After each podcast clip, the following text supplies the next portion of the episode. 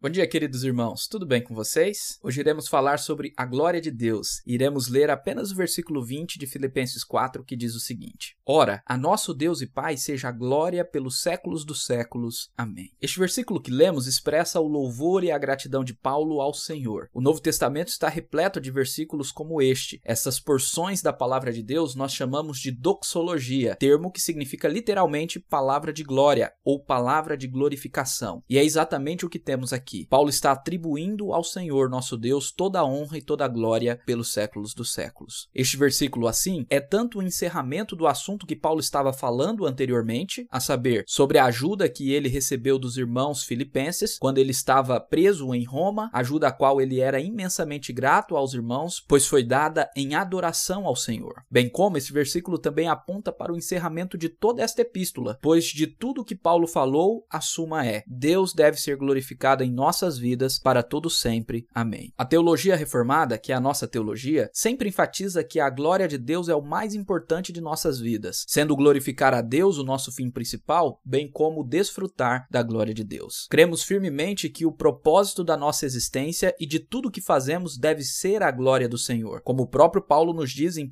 Coríntios capítulo 10, versículo 31: Quer comais, quer bebais ou façais qualquer outra coisa, fazei tudo para a glória de Deus. Nesse sentido, somos todos totalmente contra qualquer divisão de vida, como por exemplo aqueles que dividem a vida em duas, a vida secular, de segunda a sexta ou até sábado, e a vida religiosa apenas no domingo e muitas vezes apenas no domingo no horário do culto. O verdadeiro cristão, por sua vez, vive integralmente para a glória do Senhor. Toda a sua vida é dedicada a Deus, de domingo a domingo, e de domingo a domingo tudo o que ele faz deve ser em adoração ao Senhor. Não há divisão de vida. Outra coisa importante a destacar é a máxima da reforma protestante que glória somente somente a Deus, expressada pelo slogan Soli Deo Glória. Não devemos buscar a glória para nós mesmos e também não devemos jamais glorificar os homens. Só Deus deve ser glorificado em nossas vidas, tanto por quem ele é, ele é Deus, o criador dos céus e da terra, como também pelo que ele fez por nós. Enviou o seu único filho para morrer em nosso lugar e pagar o preço de nossos pecados na cruz. Por fim, a glória de Deus também é aquilo que desfrutamos para saciar a nossa alma. John Piper diz que devemos ler a Bíblia para ver a glória de Deus, tanto tanto em quem ele é, como a sua glória no Evangelho, e ao vermos a glória de Deus, podemos assim desfrutar, ter prazer nela. Randy Pope diz que a glória de Deus é a peça do quebra-cabeça que falta em nosso coração. E uma pessoa que não se satisfaz na glória de Deus busca a sua própria glória. E uma pessoa que tem fome de glória e não se sacia no Senhor tenta saciar a sua fome no seu eu, no seu próprio orgulho. Essa fome de honra funciona assim: se parecemos melhores que os outros, nos inflamamos e nos sentimos ótimos. Se se percebemos inferiores a alguém, sentimos-nos desolados pela mesma razão. A fome de glória nos torna competitivos, por isso provocamos uns aos outros, invejamos as coisas uns dos outros e por aí vai. Este problema assola a humanidade desde a queda, e este é o verdadeiro problema da inveja de Caim contra o seu irmão Abel. Por isso, as Escrituras nos ensinam que quando vivemos para a glória de Deus, nos saciamos com a sua glória e temos prazer no Senhor, e assim somos transformados de glória em glória. Em 2 Coríntios, capítulo 3, versículo 18, lemos o seguinte: E todos nós, que com a face descoberta contemplamos a glória do Senhor, segundo a sua imagem estamos sendo transformados de glória em glória, a qual vem do Senhor, que é o Espírito. Amém. Dessa forma, meu querido irmão, que a sua vida seja para a glória de Deus e não apenas parte dela. Não divida a sua vida, mas todo o seu ser, todo o seu tempo, seu trabalho, seus momentos de lazer, seu tempo com a sua família em seu lar, em qualquer lugar, em qualquer